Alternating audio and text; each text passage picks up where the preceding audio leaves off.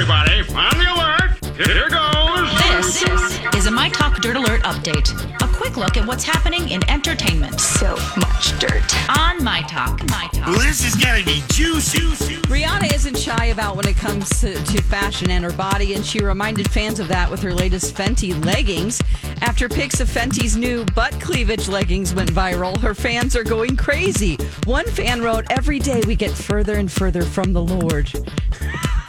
Another said, uh, How did that get approved? Another fan cleverly pointed out that the leggings are definitely not squat proof.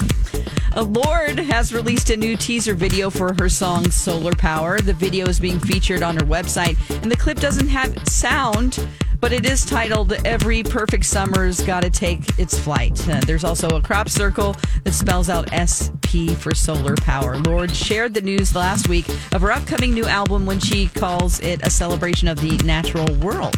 Uh, Diana Ross is back with a new album. Thank You is the title track for a new album due out this fall. The Thank You album was recorded in Ross's home studio and features 13 new songs.